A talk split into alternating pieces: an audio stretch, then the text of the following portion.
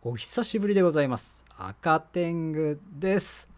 いやー長い間この音声配信をですね更新できずにいまして、まあ、前回のね音声配信が4月の28日だったのでもう1ヶ月以上もう約2ヶ月ぐらいぶりの音声配信となるんですけれどもまあね仕事が忙しかったとかではなくてねまあただ単に更新サボってたとかでもなく私赤天狗入院しておりました。そのあたりを今日はお話していきたいと思います。赤天狗の独り言始まります。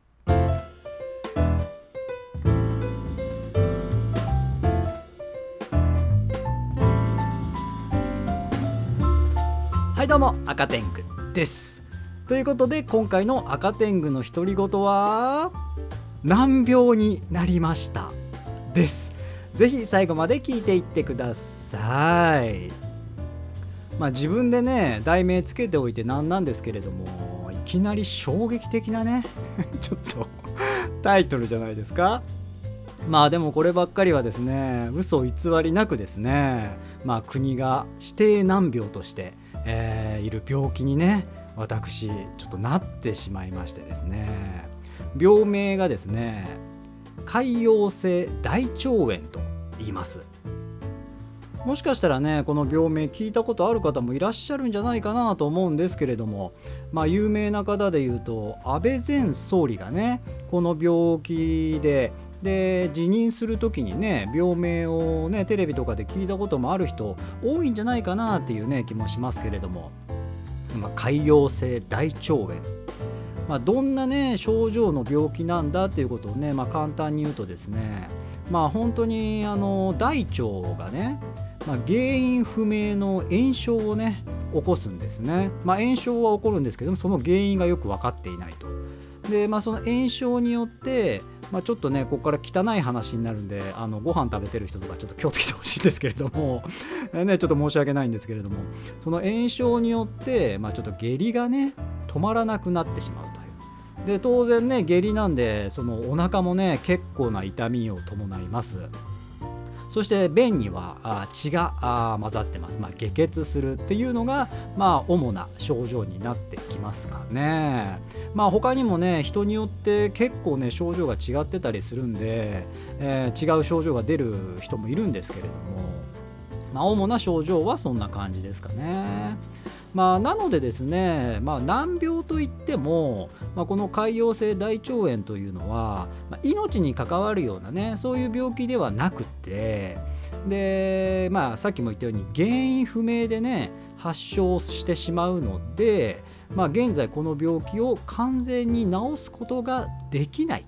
っていうまあ当然ね原因が分かんないからね、まあ、そういうことで難病とされております。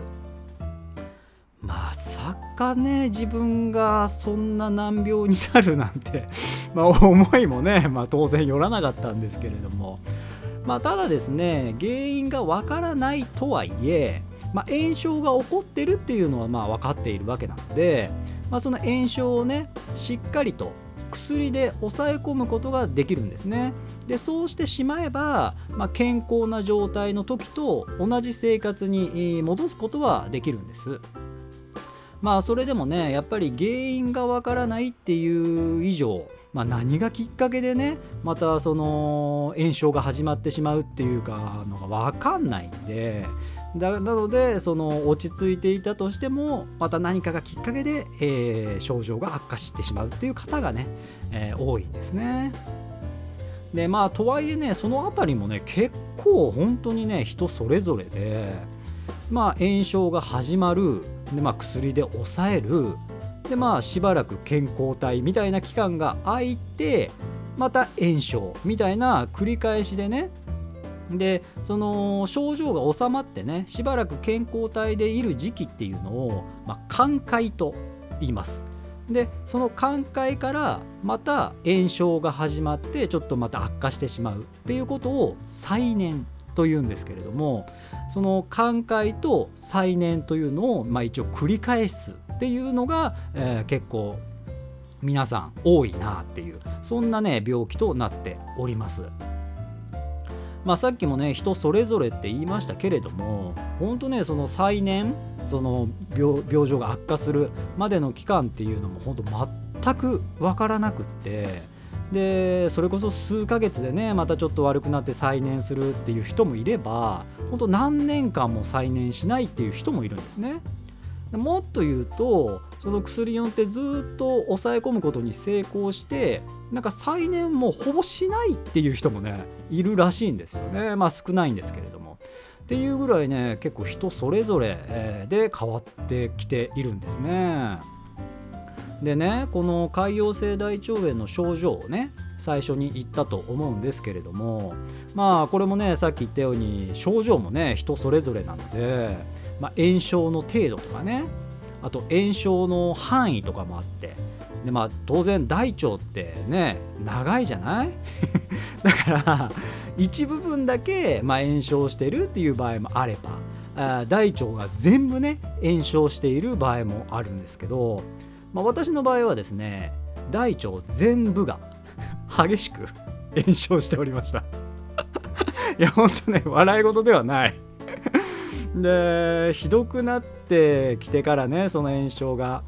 だいたい4時間に1回くらいなかなかの腹痛がやってきます。まあ皆さんもね、そのまたちょっと汚い話ですけど、ね、下痢になったことあると思うんですけれども、まあひどい時になるとね、あのお腹結構痛いじゃないですか。まああんな感じのね、腹痛がやってきて、でまあトイレに行くと。でまあ当然下痢になってて血が出てると。まあそういう感じがね、ずっとね続いてました。まあだから夜とかもねそのお腹の痛みで起きちゃうんでだからなかなかねしばらくぐっすりっていうのはね眠れなかったですね。であと炎症のせいなのかねその横向きでね寝ようとするとお腹が痛くなるんですよ。右に向いても左に向いても。だからねずっとこう仰向けで 寝るんですけれどもずっとねほんと同じ体勢に近いというか、まあ、寝返りが打てないみたいな状態になってたのであと腰とか背中もね痛くなったりしましたね。まあでも実はですねお腹が痛いとかね、まあ、ずっと下痢っていう状態もね、まあ、もちろんもちろん辛いんですけど、まあ、それよりね私が辛かったのはとんでもねえだるさ。ものすごいだるさがねほんとひどい時襲ってきていてでそのだるさとともにですねほんと一番ひどい時は食欲もねほんと全くなくってでまあ食事をねするご飯を食べるっていうことが本当できなくてでまあ食べれても、まあ、ゼリーとかねあとまあカットフルーツとかまあそういったものしか食べれないので本当ね栄養がどんどんなくなっていくっていう。でまただるさもどんどんひどくなっていくっていう。なのでねその食べれないっていうことがあったから体重もね1 0キロほど 落ちました。本当なんという笑えないダイエットなんでしょうか。でまあそれでね全く本当に動く気力がなくなってねでもう立ってられないぐらいの本当ね謎のだるさみたいなのがあって。これが何よりね辛かったですね。まあだるさってさ人から見たらねなんか本当っていう。ただ怠けてるだけなの？みたいな。まあそういう風に見えたりもねするじゃないですかやっぱり。なかなかそのだるさをまあ理解してもらえないというか。まあなんかねそうなってくるとなんか本当に俺だるいのかなとかまただ怠けてるだけなのかみたいななんか変なね自己嫌悪になってきたりもねするんですよね。だってそのまあねひどい時会社を休んでいたんですけれども会社を休む時にねそのめちゃくちゃちょっと今日だるいから休みますってなかなか伝わらなくないですか？はあって。感じじゃないですか？いやでもね本当にねだるくって。でまあそんな状態でもね、まあ、当然なんとか必要最低限のことはね自分でしなきゃいけないんでね、まあ、お風呂に入ったりとかしようとするんですけれどもねもうお風呂がね必死。本当にね体洗っているとかしてると本当ねそのだるさでねちょっと倒れそうになったりするんですよ。でもあんなにね必死でお風呂に入ったのはね初めてでしたねもう二度とねあれは嫌だなと思ってますけれどもでまあそんなねだるさがあまりにもひどくなってまあ当然ねそのだるさの前にねそのお腹の痛みとかもあったのでまああの病院に行ってで即入院と いうことになったわけです。まあね入院の経緯をね、まあ、簡単に言うとねあのもう4月の下旬ぐらいからねあの2週間ぐらいちょっと下痢の方がね続いていたので、まあ、まずはちっちゃいクリニックでねあの大腸の内視鏡のね検査をしました。でこれがまた辛かったんですけれどもここを話し出すとねちょっと長くなってしまうので、まあ、この話はちょっとまたどこかで。でまあその時点でね炎症がひどいっていうことが分かったのでまあ、十中八九潰瘍性大腸炎だろうとでそこでね薬も出してもらったんですけれども、まあ、もしかしたらちょっと炎症がひどいからねその薬ではその炎症を抑えられないかもしれないと。で飲んでしばらく症状が変わらなかったらちょっと紹介状を書くからちょっと大きい病院へ行ってくださいということになってでまあ薬をやっぱ飲み始めたんですけれどもいやちょっとねやっぱ全く症状が変わらなかってでさっき言ったようにだるさもひどくなっていったのでで大きいねほんと総合病院に行ってで血液検査とあと腹部エコーっていうねあの検査の結果、まあ、入院した方がいいと、えー、すぐ入院してくださいと、えー、いうことを言われて、えー、その日のうちに入院ということになりました。だからまあ突然の入院だったわけですよ。まあひどいからもしかしたら入院あるかもなっていうのはねうっすら思っていたんですけれども。まあなんならね私人生初の 入院です。でまあねそれでもやっぱ入院が決まってねまあちょっと安心しましたよね。まあなんかねなんとかしてくれるだろうっていう病院ならね。まあそういった絶対的安心感がありましたからね。でそこからね約1ヶ月。入院ということになったわけですけれども。まあその辺のね入院生活の感想だったりとかね。あのまあまあさっき言ってた大腸内視鏡のね話だったり。まあそういったところをですねまあここの音声配信で別に今後するわけではなくてね。あの今後はちょっとブログをねまた新たにやろうかなと思っていて。でそこにねちょっと日記風に、えー、こんなことがあったよっていう入院生活のね、えー、ことを書いていきたいなと思っているのでね、まあ、もしよかったらあの概要欄にリンク貼っておくので、えー、まだ作ったばっかりなんですけれども、えそちらの方でもね、え楽しんでいただけたらいいなと思っております。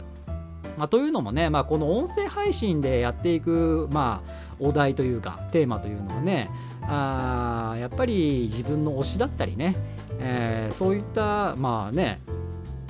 推しのいる生活っていうね題名なのでまあそういうのを話す場にしていきたいっていうのもあるので、えー、まあ今回のこの病気の話はね、えー、今回きりとさせていただこうかなと思っておりますので、え、まあ、今後はね、まあ、推しについていろいろと楽しくね、えー、音声配信していこうかなと思っておりますのでまた今後もよろしくお願いいたします。